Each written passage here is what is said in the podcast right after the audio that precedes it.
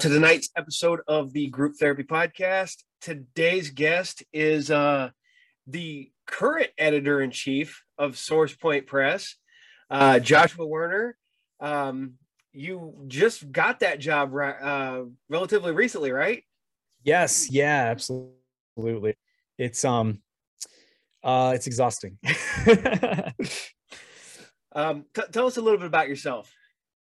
So, um, I am. Uh, uh, I come from a creative background as a, as both an artist uh, and a writer, and um, uh, I also co-founded um, where I am for a long time, and then when we um, turn it at Oxide Media, where we do Source Point Press and some other smaller companies, we um, I, I started doing production management on on the board game division, in addition to art direction um, for uh, for Source Point and managing a lot of our editorial stuff and project management. And it's uh, I, I wear a lot of hats basically, and I kind of jump in on creative endeavors wherever I'm needed.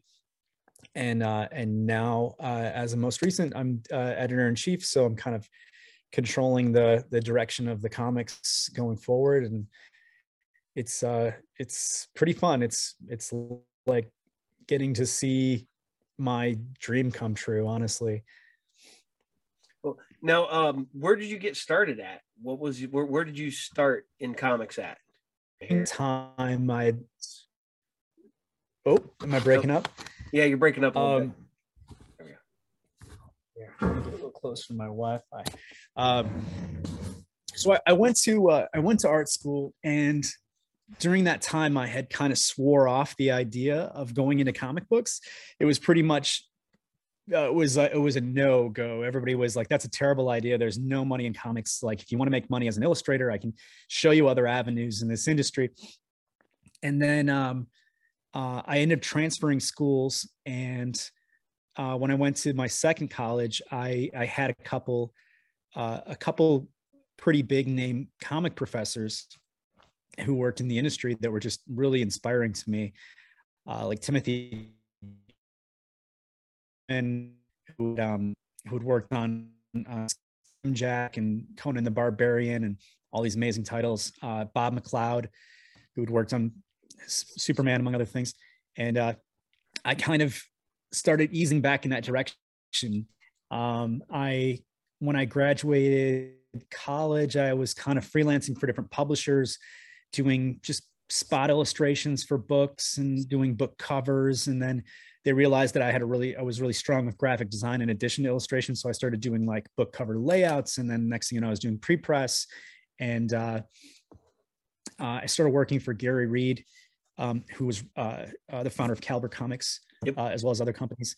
And this was be- this was not while Caliber wasn't around. Caliber had had shut down and then it came back later. This was before the comeback, and um, I was doing just weird little gigs for him, uh, and then uh, I was continued doing those as Caliber came back, um, and it was during that time that I was like starting to realize like mm, I kind of love this. I I've always loved comics. I've loved comics since I was a kid. I've always loved it that the industry and the fandoms and I love playing in other people's sandboxes as much as I love building my own.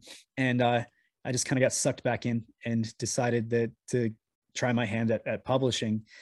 And um, I figured I'm, I'm, working for other publishers. I get a, I'm the one behind the scenes who you know knows how to do all these different things.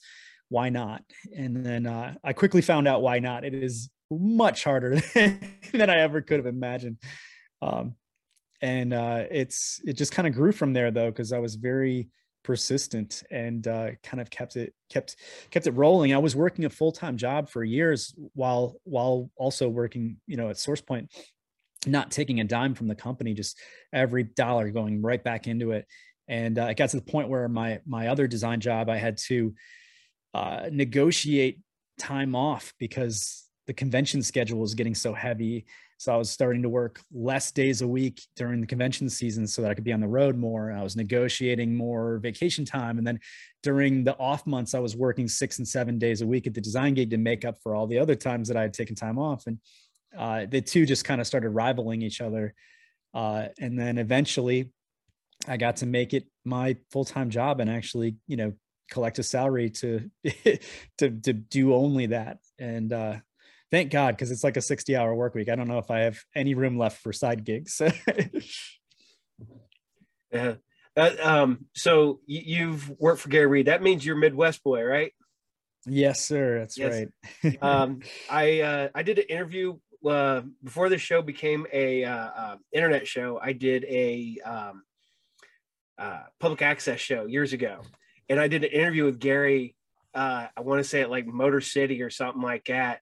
And then for like the longest time, every year at Christmas time, he'd just send me a box full of books.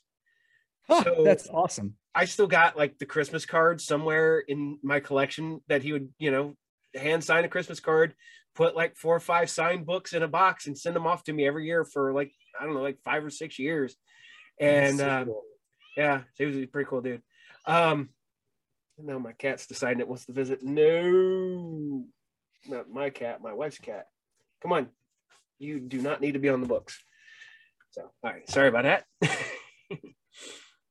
uh, then, uh, really, but, um, you, you were talking about working in pre-press and stuff like that. It's funny because I, I worked in a printing company, uh, before I ran a comic book oh, store full time.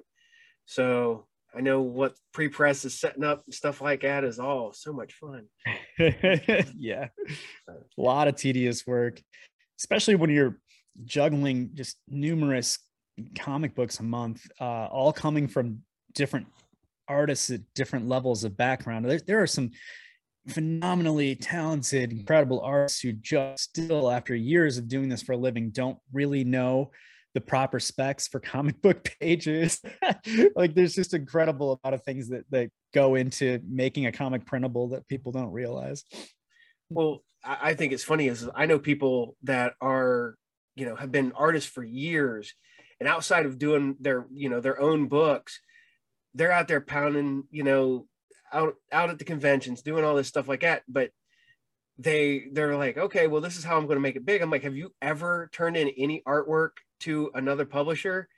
They're like, oh, I did once and I got turned down. I'm like, I knew people who got turned down at like Chicago by 20 different publish- publishers, and that 21st publisher hooked them up, and they got uh, you know got page work out of that, and so you know you got to keep pounding it out.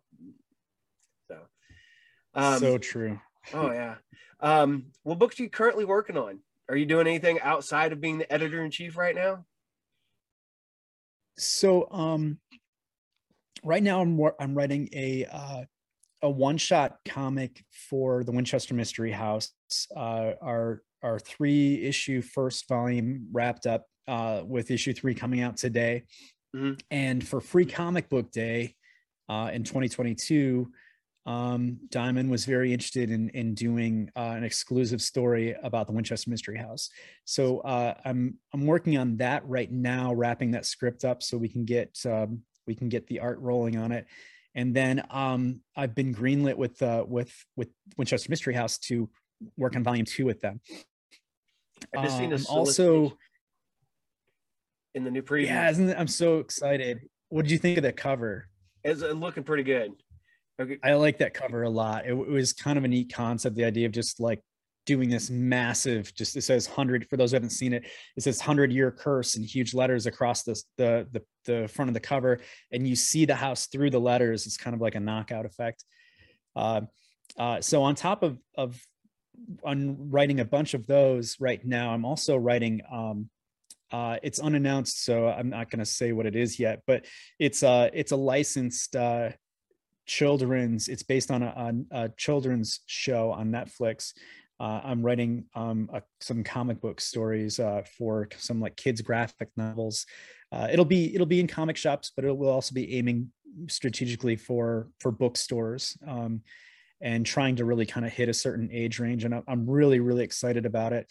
Um, I've been talks with a, a, a phenomenal um, artist that I want to work with on it, and um, I'm pretty pretty excited uh, doing doing more kid stuff is something I'm really I'm really passionate about right now because uh, we have our, our current audience a lot of them have kids that are now kind of of of that age. And you know i've been doing this for for 10 years. So in that time a lot of the the readers who stuck around who were there from the beginning um, they have kids that are buying comics like and they didn't have those before. So i really it's it's more important to me now than ever to kind of try to hit both audiences at the same time i want so badly for a parent who's really into titles to be able to go to the store and then grab a different source point title for their kid while they're there and go home together and read comics. Like that's just that's the dream right there. Um, so I've been I've been kind of working on um on sourcepointkids.com, uh, which is it's basically uh, it's a curated selection from our website that it's trustworthy. So parents don't have to wonder going through our titles what's okay for their kids and what isn't uh, because so much of our stuff is is definitely mature so uh, it, it, basically we, we have a separate logo that i designed and uh, and a separate website so any of the kids titles um, will take you to a site that is just safe you know parents don't have to worry about it. And um, they're like okay cool. If you if you found the website in this comic then with that logo on it then anything else you see on there you're good to get. And uh, and so i'm kind of uh, i've got my feet in both worlds right now working on kids content and adults content at the same time uh, which is fun. I love both. Yeah.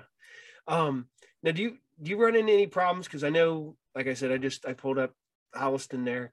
Um do you how much work do you deal with with adam green and stuff do you do they just basically let you guys have free reign or do they have to you have to like push things past them let them see it or um, Adam is fantastic to work with. He's excellent. He Holliston is his baby. Um, it's very much um, meant to be semi-autobiographical about his own life and his own like early you know years of trying to become a filmmaker. And and so it's really near and dear to him. And when the show was was actively being filmed and they were starting to get into season two adam was struggling to kind of um, to be the star of the show and to also be you know co-producing and, and really trying to put all this together and, and, be the creator and write all of the episodes. And so he was actively trying to seek out other writers for Holliston the show and he never found one that he he he liked. He never found one that had the right voice that had the right jokes that just he he couldn't do it. He couldn't give it up. So he ended up becoming the sole writer of Holliston all the way until our graphic novels. Greg Wright is the first person to um, to write uh, in Adam's you know voice essentially for the the style of the show, knowing that also at the same time we can take this no budget, we can take the you know the comic places the show can never go. We can go as crazy and as wild as we want, and we take advantage of that, and, and it kind of gives the reader a, a chance to like have the characters and the humor from the show, but also be able to to to get something totally different and fresh at the same time. And uh, but because Adam is so um, just so protective over his his his incredible IP that he's developed, he um he's definitely involved, you know, from the beginning and uh, and has his his say through script phase and art phase. And uh, and all that being said, it's such an easy easy person to work with easy job. We all love holliston so much. It's never a chore. Uh, we all wanted episodes and all these callbacks to characters and and uh and you know adam's been awesome about it. Yeah we're lucky do you guys ever go back and watch old episodes of holliston to get into the feel to to do the the, the book? All the time yeah. Um when when we're doing the art especially um we'll pick different angles in the apartment and i can't tell how many times. That apartment in the show is loaded with little tiny things in the background. There's always stuff all over that apartment and i have to constantly sit there and try to figure out like oh okay that's what this poster on the wall is. I'm like pausing and screenshotting every second you know as the camera moves trying to to see different things. Um it's uh yeah but i i've watched the show just a hundred times easily um and it never gets old either. No it doesn't. I, I was surprised. That was when my wife she walked in. I think I was watching the Christmas episode, and she's like, "That's really sad and and endearing." I'm like, "Yeah, you need to watch the rest of the show." yeah, there's a lot of heart in in Holliston for sure. And, and, and you know, you're right. You know, trying to trying to write you know semi autobiographical stuff and let somebody else write about you would have to be super hard um, the other one I, I liked um, that just dropped today was uh, uh, Tales of the Dead Astronaut. I I picked that up on a whim. I didn't know anything about it. I just seen it in previews, picked it up, and I'm I'm loving it so far. Um, and then of course your whole uh, Cult of Dracula now Rise of Dracula, uh, all that fun stuff. Um, yeah, pretty excited that Rise is finally here. It, has been highly anticipated. I'm not gonna lie, man. You're the cover artists that you have got on Rise of Dracula. These guys are phenomenal. Um, I mean, this is the new one. I think I got the um, FOC for um, the one I think it's in the new order book. You're just like, wow, this really good stuff. Um, so um, thank you. now, how did you guys did did was uh, Dracula somebody pitched it to you, or was this an in house, or you know? So it had um, it, it was originally intended to be published by Second Sight, um, and they had gotten it was creator owned book. Uh, and Rich Davis was project managing everything and himself, the writer, and they had two completed issues. Um, and then uh, things things didn't work out with Second Sight, uh, and it never went through distribution. Um, although there was some printing of of the first couple issues, and then we took it over. We uh, reprinted issues one and two and put them out into distribution with new covers. And then um, from there, um, we ended up kind of taking over the project management and working really closely with Rich Davis. And he, there was just a lot of things went wrong. Um, uh, first, his uh, his his artist um, got COVID and uh, was just kind of out of the game. He was in really bad shape, and he fell really behind um, in the schedule we put on a monthly a tight monthly schedule for the book and uh, he ended up leaving the book um, and i pulled in uh, Calzada to to take over on the art and um, Pius is a great guy and somebody I've been wanting to work with for a long time. Uh, and he was doing um, we have a mutual friend Adam Green. Uh, he was working on Hatchet uh, for American mythology. And um, he was kind of on on a little hiatus, uh, waiting for the next project from them, and was the timing was just right. So um, uh, I brought him onto the project, and then it was shortly after that uh, that Rich's original colorist ended up having to leave too. So um, I was on the hunt for a colorist, and I was trying to find somebody who could dive right in right away because we are on such a you know such a tight timeline. And finally, I went to Pius and I said, "Okay, I know a million colorists, but I'm struggling to find somebody who's available right now.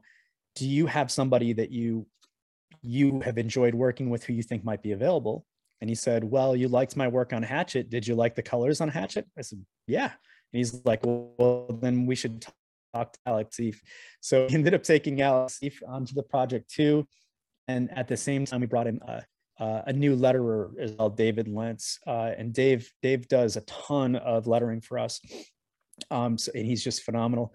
And he does a lot of cool uh, design work and logo designs and all sorts of stuff. He's just a brilliant graphic designer. So we ended up kind of reshaping the creative team and and taking a big lead in it. But we kind of, I would say, like co-project manage with Rich Davis himself, and it's still a creator-owned uh, comic. We don't we don't technically do it in house. It just kind of feels that way sometimes. uh, but uh, but yeah, I, I couldn't be prouder of of that book. We kind of it, it, went it had the worst of luck in the early stages, and we kind of were able to kind of salvage it and turn it into um, just one of the biggest hits we've ever had. Yeah, uh, the other one was uh, I think two weeks ago. Good boy. Uh, yes, that is uh, that book is just a ridiculous amount of fun, and uh, people seem to get it. They're just they're they're in on the joke. They they they also think it's fun. It's a it's a attractive. People are jumping on it. They're like, all right, I've got I've heard about this thing. I have to read this. Let's see what it's all about. And then they're like, oh wow, this is more than just a silly joke or satire or something. This is this is actually really good. I want to keep going. so it's great. It's, it's one of them books that's that's uh once you get you know you're like you you the the the joke hooks you and then the story keeps you keeps you keeps you hanging on. So i'm i'm right. really into that one. Um now you do you have artists you know you talked about the artists you had on dracula. Do you have artists that you you know you're just like i need to keep keep this guy busy. I got to keep him working his stuff is just great, or their stuff's great, I should say. Yes. Uh, so Kit Wallace, um, who is the artist on Good Boy, um, we are doing every single thing in our power to give him so much work that he never goes anywhere else ever. um, he's uh, he's absolutely incredible um, penciler, inker, and colorist, and he's just a, a brilliant mind. Um, for those who uh, who want to check out more of his stuff, um, I recommend our comic series Warhorns. Um, he ended up coming on and doing there was Warhorns was a, originally a one shot comic that was meant to be in the same world as our comic Franklin and Ghost, but it was so popular and such a hit that um, it turned into a mini series, and we brought on Kit uh, for the mini series, and then we did another one shot uh, after that that Kit also did, and then uh, Kit's already working on more Warhorns as well as some other titles for us too. Um, uh, we have a comic coming called Christmas Carolyn, and uh, he's working on that, and um, and a few other surprises that haven't been announced yet. He's he's uh, he's great. Yeah, we're we're keeping him very very busy. when you keep keep busy, keep drawing this stuff. You can't go nowhere else. I need this stuff done. Right. Yeah. Um, Now I got the the the I guess the elephant in the room. Uh, how was getting uh, Source Point out there with um, you know? Did you have to start learning new ways to really approach people when when you couldn't go to conventions and stuff like that? Oh man, yeah. Um, whew, COVID was a game changer in so many ways. Um, so there was there was a time when things were really bad, and uh, the a lot of the stores were closed and there wasn't there was still a lot of questions in the air as to when it would be safe to reopen. Um, their uh, diamond uh, kind of shut down for a little bit. Mm-hmm. um, publishers were stuck wondering what to do if they should keep printing their books if they should keep uh, trying to meet their release dates while a lot of stores weren't open to be able to take the books. Um, if they should just hit the pause button. And the problem with the pause button being it only takes a couple months of the pause button to wreck a small publishing company. You might end up never coming back from it. Uh, so it's it was just it was a really scary time. We were in a really tricky spot, and we we decided to keep trying to meet our our release dates, keep printing our books, blind printing with or without diamond, whatever we had to do, and then just working on putting all of our efforts into trying to help the shops and figure out the best way to deliver our books and get them in their hands. So during that time, we we did a lot of outreach. Uh, we did a lot of, uh, we had no choice but to do switch to a lot of web sales and really focus on our, our web store.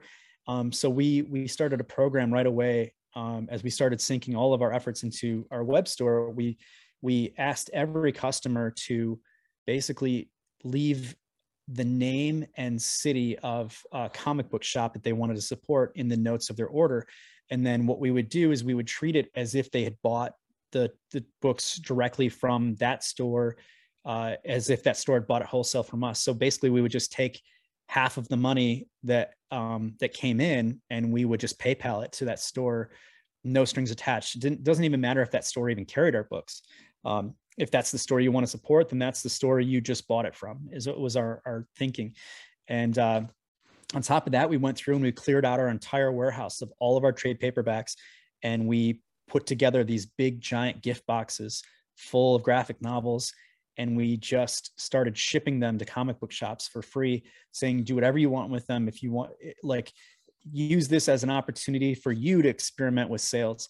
If you are in a city in a state where you can't have your doors open right now then um, you want to try out like raffles and you want to try on Instagram or you want to try Facebook live auctions or whatever it is you want to experiment with, here's some free products at a time when you can't get new product uh, and do what you want with it.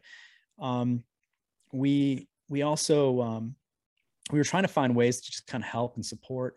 uh, in such a strange and, and, scary time. And what we were finding was that um, there was a ton of paramedics early on uh, that were going to the scenes of all these different houses where people were in cardiac arrest or or were so sick that you know they couldn't breathe. And uh, and as a result there was a time where loads of paramedics yeah. job you know so we um we talked to some places and figured out where where the best place would be to ship uh, gift packages to um, all of these paramedics who were either in the hospital or quarantined at home.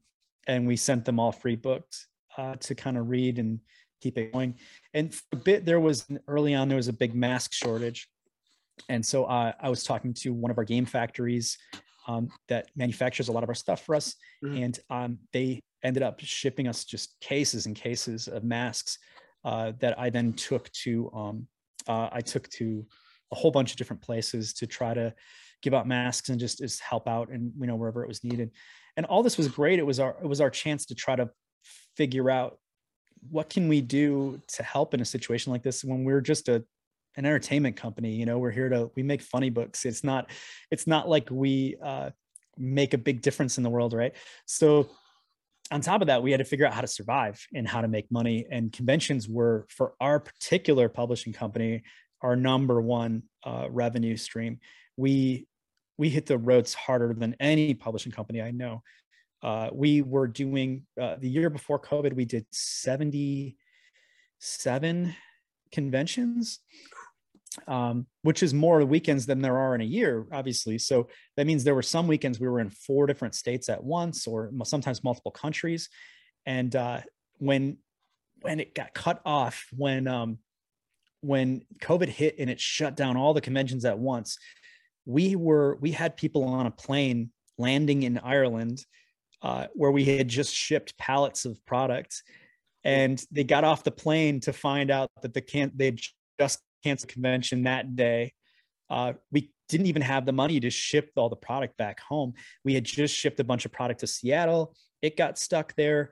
We couldn't get refunded for majority of the hotels that we you know had already booked and uh, and flights and everything, all of our travel we were stuck. Not only were we relying on the income that we would have made at those, but we also were were just losing, bleeding out, you know, actual product and actual money. You know, a lot of people don't realize just the cost of shipping the product, you know, across the country. Uh, as soon as you ship it back across the country, which it was never intended to do, it was intended to be sold. You've now just lost all of your profit margin and then some. It would be mm. cheaper to light it on fire, you know. Uh, so it's uh it, it, was a big big big hit you know kick in the gut um so we really had to kind of um figure out the best way to ha- give that experience like how do we we are we sell best when we're talking directly to our readers. We sell best when we when they can hear how passionate we are about our stuff.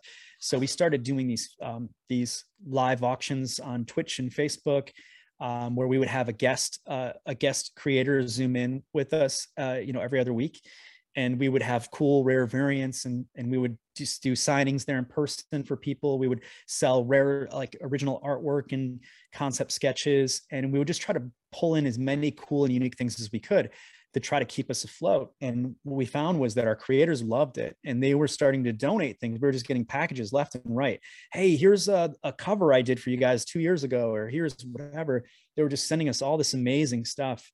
And we would just throw it into the next auction. And it was it was amazing um, how supportive people were and uh, you know uh, how excited they were to to make this part of their regular thing because they were stuck at home too you know they were missing the scene as well um, and then for our, our board game company, we started playing our games with people, you know, over Twitch. So, you know, it, people would would pull out their game and they would, you know, they would zoom in with us or whatever, and and uh, and everybody would just play together. And we would start focusing on games that that was, you know, we were able to do that, and it kind of became a a community builder. And um, uh, that was something we didn't really do before. You know, we didn't have that much of an online focus, and we started kind of just trying to build out our convention family in a different way. And I'm really proud to say that it all worked and that we survived and came out the other end uh, pretty strong. Yeah. I, I completely know how that is. Um, I remember the day, um, weekend of my anniversary, my wedding anniversary, was the weekend Ohio got shut down. Um, I remember going out with my friends after we closed up the shop on Saturdays, and I'm like, you know, this is probably the last time we're gonna be able to do anything. And they're like, oh, you know, I don't know, and you know, it's it's it's you know, it's Ohio, it's not going to be that bad. Um, Sunday, we were me and my wife were coming back from the movies, and they were like, um, Ohio's shutting down Monday at midnight. I'm like, all right, well, I gotta go to the shop. I got to make as much money as I can today so I'm telling everybody, I'm like, if you want books, you want whatever you got your file that you need to come pick up, you need to get in here and get it today. um, because we went from uh, full in store, then we went to uh, be able to do curbside, and then he took curbside away from us, and uh, I was doing deliveries to people's houses, um, just whatever I could. Oh. Um, and like you said, with conventions, my last convention was uh, December we were supposed to have one like I think like two weeks after the shutdown. We had a convention plan, um, and it was it was not fun because I, you know, like you said, you still got bills coming in and no money. I yeah. mean, you know, utilities and rent never stopped coming in while I was working. You know, while I didn't have customers. So, but luckily my customers were like, "Hey," I was posting stuff on Facebook and like eBay, and I'm like, hey, I just got this stuff in. And they're like, all right, here, I'll PayPal you the money. I was like, all right, I'll drop it off at your house on my way home. So I would wow. have to make my trips after I got off got off work. And um, you know, it, it it it is was a new way of learning how to sell. I wasn't that much of uh, putting everything I I got in on eBay. Uh, you know, because like I always thought, oh, you know, your your regular customers, your people that come in, you know, they deserve and then now I'm like, as soon as I get stuff in, it's up on Facebook. I'm letting people know what I got in. I'm like, tell me what you want. And, uh, you know, you can hold it. You get 24 hours uh, unless you pay for it on PayPal or, or, you know, credit card. I can do all that stuff. And, and then, uh, like you said, I was, I was happy with, uh, uh, um, a lot of companies were doing the, uh, the gift packages, getting them out there and stuff like that. Um, getting you some product, even if there wasn't, you know, if it was a trade paperback, nothing, maybe not, maybe not new books, but you know, something to, you know, get you to sell to help you kick you, kick you a little further down the road. So, and I do appreciate that for for all the other businesses out there and stuff like that. We we greatly appreciate all this help that that, publishers and and uh, game store or uh, game publishers and stuff did. That that helped us a lot during that period of time. So. it's definitely a, a testament to uh, an industry that that surviving and and and finding new ways to to keep it going and and that just kind of really goes to show what a community it is uh i was i was rooting for everybody i was like i want every single small publisher to come through on the other side of this i want you know we were all in it together and we were just like oh this is this isn't about like letting the strongest survive or you know calling the herd or anything. It's like, no, we all need to figure out how to make this work. It's important to the future of, of comics. Yeah. Um, you know, that's what we, we talk about that a lot, almost weekly at my shop. We, we go on about, um, you know, the, the strength of the market and, and, you know, you have to have people collecting, you know, and, and I, I own a store, you know, yeah, I want come people to come in and buy a thousand dollar book off my shelf. You know, I want that. Don't get me wrong, but you know, that's not where I make my money. My money is the guys who come in every week. They get their files. They order stuff. You know, it's it's you know it's it's your dedicated fans, not just you know your speculators who go, oh, you know, this will put my kid through college. You know, right. I have thousands upon thousands upon thousands of books that I know aren't worth anything they mean the world to me. I'm not going to get rid of them. You know, I've read, I don't know, 100,000 books in my lifetime or more. so, uh, but it, it's, it, it is good seeing publishers not fighting amongst themselves, trying to get that little, you know, inch, you know, that little piece of the market and stuff like that. Cause you know, I'm, I'm not gonna lie, I'm, I'm getting old. And I remember when uh, Marvel's whole thing was they put out so many books a month that made it so that you as a as a buyer weren't going to buy independent books. So I remember that whole that was their whole marketing. They just oversaturated the market to the point where, you know, that's why you had the market implode at one point.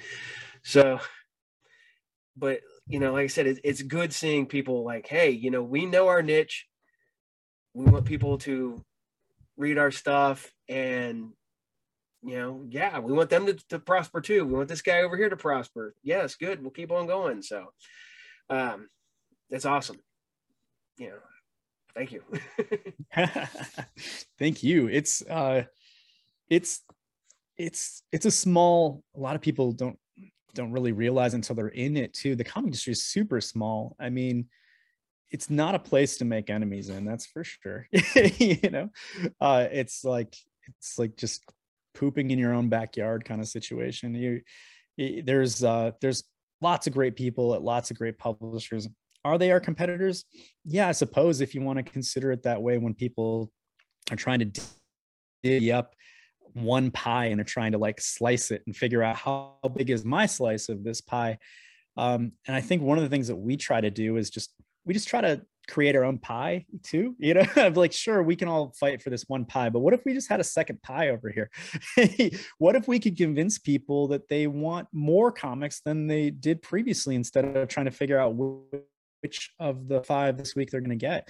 And uh, and how can we how can we just encourage that readership all around you know create new customers in general and just bring more people to this because comics are the best storytelling medium in the world and and that's the root of it. it if anyone enjoys any form of entertainment then there's a comic book out there for them if they think it's all about superheroes and that's not their stick they're wrong there's there's all sorts of cool stuff one of my favorite things uh, about horror conventions horror movie conventions is um, while they're not big money makers for us, we fans, they're certainly not. They're not necessarily uh, the same people who will go into a comic book store every week. Um, but that doesn't mean they're opposed to it.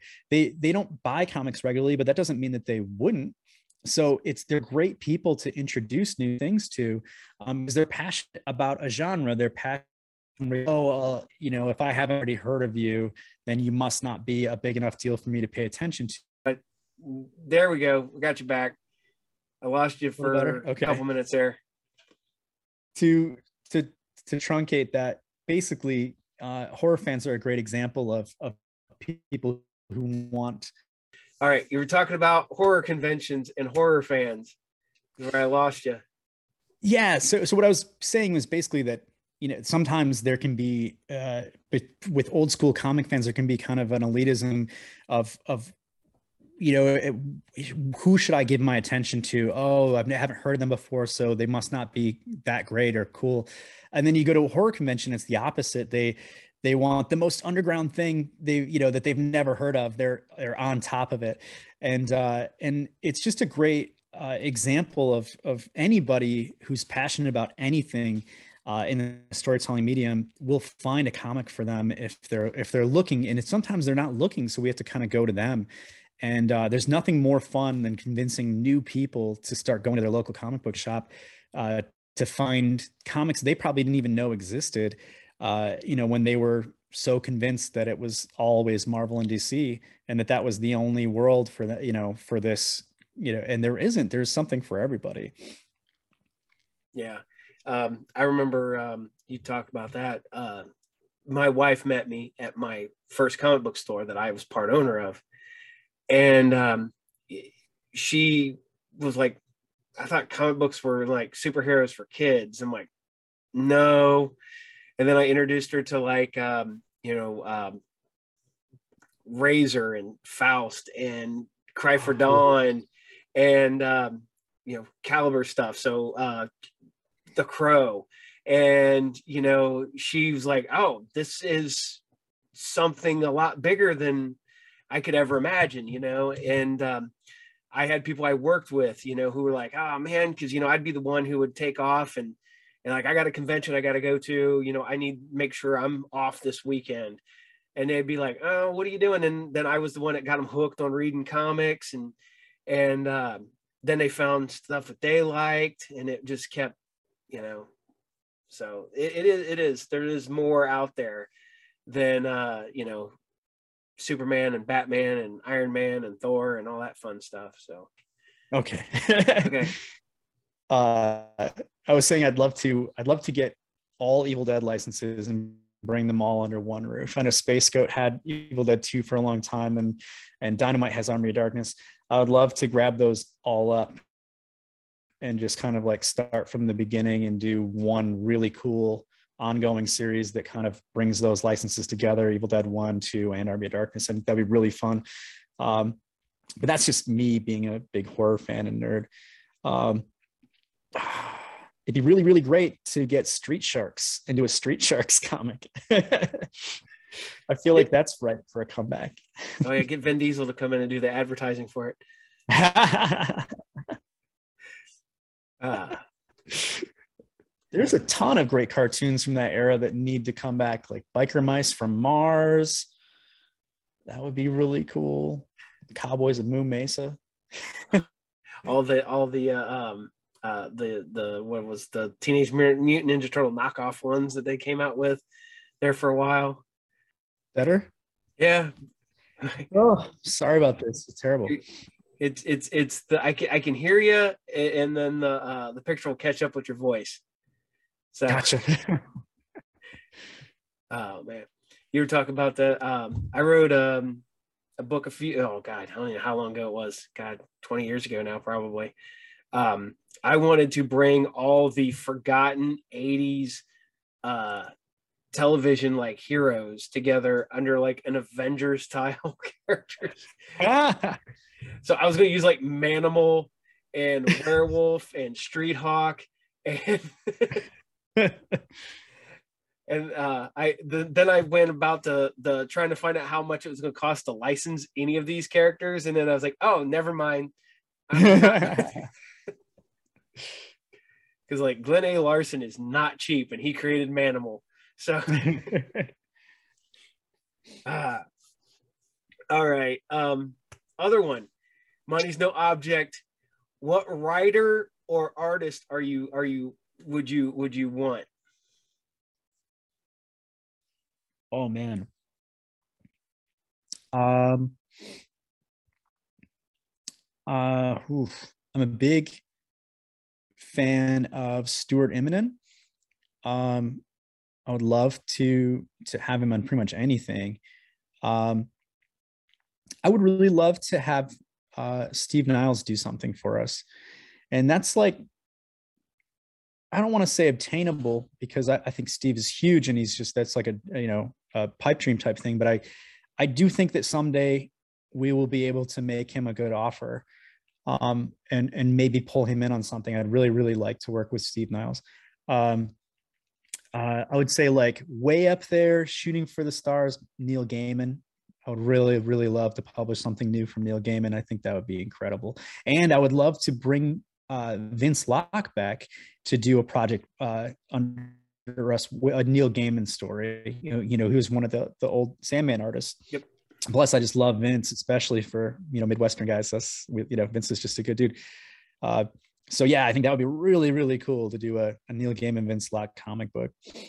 Yeah, I've I've met Vince. Uh, God, I don't know how many times over the years between uh, um, Motor City and Mid Ohio Con, and yeah, and uh, back when Mid Ohio Con was Mid Ohio Con before uh, Wizard took it over, and uh, destroyed it.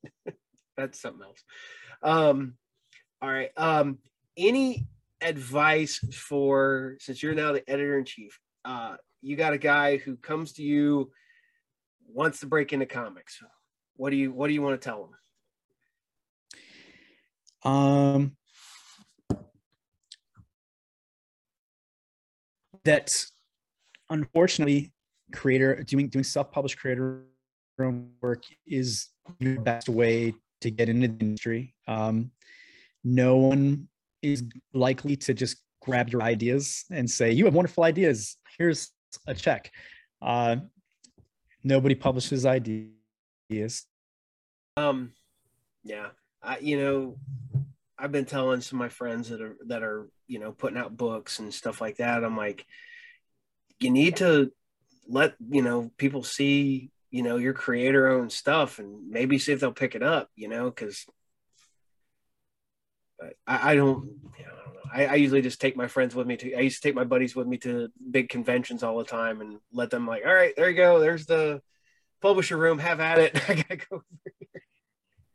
It it it works. I mean, I can't tell you. So as far as the in-house books that we do, every, most of the people that we hire to create these in-house books, they are creators of creator-owned work that we've published in the past.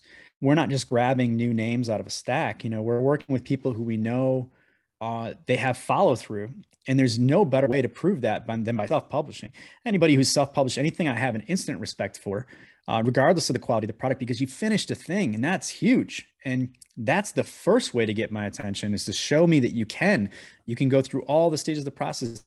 But what, we find is just that anybody who's gone through it a couple times on their own, they get the hang of it and they realize how long it takes and what what they need to do to uh, to kind of become more time efficient and make this work. And um, that that proves a lot to people. So good don't wait for the opportunities to come to you. Make them yourself by making making it yourself and then you know bringing it out there to the world. Uh, that's how you that's how you kind of get your foot in the door. Even if the publisher doesn't pick book uh, it's always looks good to know that you've followed through and made something on your own start to finish. All right um since we're experiencing some technical difficulties here tonight um, why don't we uh, call it a night on this episode and uh, we'll work on it. We'll, we'll have you back again and uh, we'll see if we can figure out all this stuff. Cool. Yeah, sounds good. Sorry about this. No, I'll definitely sort this out. It's, it's all right. I've I've had it. Uh, I had it real bad. I was trying to do an interview with somebody that was out in California, so I'm, you know, I'm filming them at, at uh, almost midnight and my end is choppy. I couldn't do nothing. Everything was off in my house except for my computer, and I still couldn't get a strong enough signal to to do anything with. And I'm like, I'm sorry. All right, my bad. no. um, but yeah, I do appreciate you guys. Um, I'm, I like what you guys are putting out. Um, I like I said, I am a big fan of Rise of Dracula, the Tales of the Dead Astronaut, which I mean, only on issue two of that. So look at product placement. Uh, and uh, Holliston, uh, I I kind of want to say Holliston has got me how I got to know you guys and find you guys, because uh, I think I got oh, friendship cool. is tragic, and then I've just started finding all your other stuff that you were putting out. So, but thank you. Oh, that's awesome, man! Thanks so much. Thank you. All right, and uh, I'll let you go, and we'll, we'll, we'll have another episode down the road when we uh we'll get this all figured out. Okay. Okay, sounds good. We'll do this again. Thank you. Cool. Thank you. Have a good night, man. Take care. You Take too. All right. Thank you, Joshua, for the the the interview. Uh, we are very sorry about the uh, uh, technical difficulties. We will have Josh back again uh, for maybe another interview. We'll have some better questions and stuff like that. Maybe some more product will be out. Maybe I can I can throw some of that up. Um, but as always, Group Therapy TV podcast is brought to you by Are You Game, the best comic book collectible all around geek shop in Piqua, Ohio. Now with a thousand times more percent of link memorabilia than we did two days ago. Um, And as always, follow me and watch me on my other show, Saturday Morning Serials, every Saturday morning at 8 a.m. Uh, I might be working on another show. We're trying to figure out the logistics on that one, but you may see me on a show called Sci Fridays. So hang in there. And I will see you guys all next time on the Group Therapy TV podcast. And a big thanks again to Joshua. And we'll put some of his information here at the end. So take care, and we will see you next week.